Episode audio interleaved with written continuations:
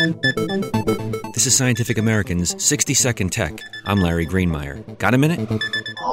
Since going public two years ago, Facebook has dialed up efforts to turn every like, share, and comment into ad dollars. A billion plus users is one thing, but the company's now got shareholders to satisfy. So Facebook helps advertisers target its members via their personal information and preferences.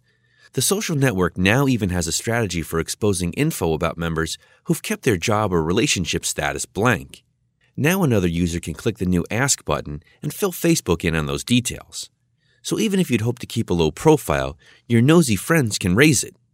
Facebook will also expand its successful video advertising strategy beyond the US later this year.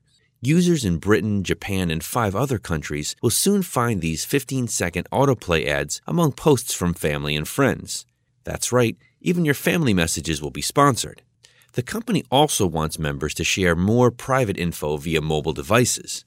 Since Snapchat rejected its $3 billion acquisition offer, Facebook will now reportedly build its own video messaging app called Slingshot. Perhaps an ironic name for a company that could be described as a Goliath. Thanks for the minute. For Scientific American 60 Second Tech, I'm Larry Greenemeier.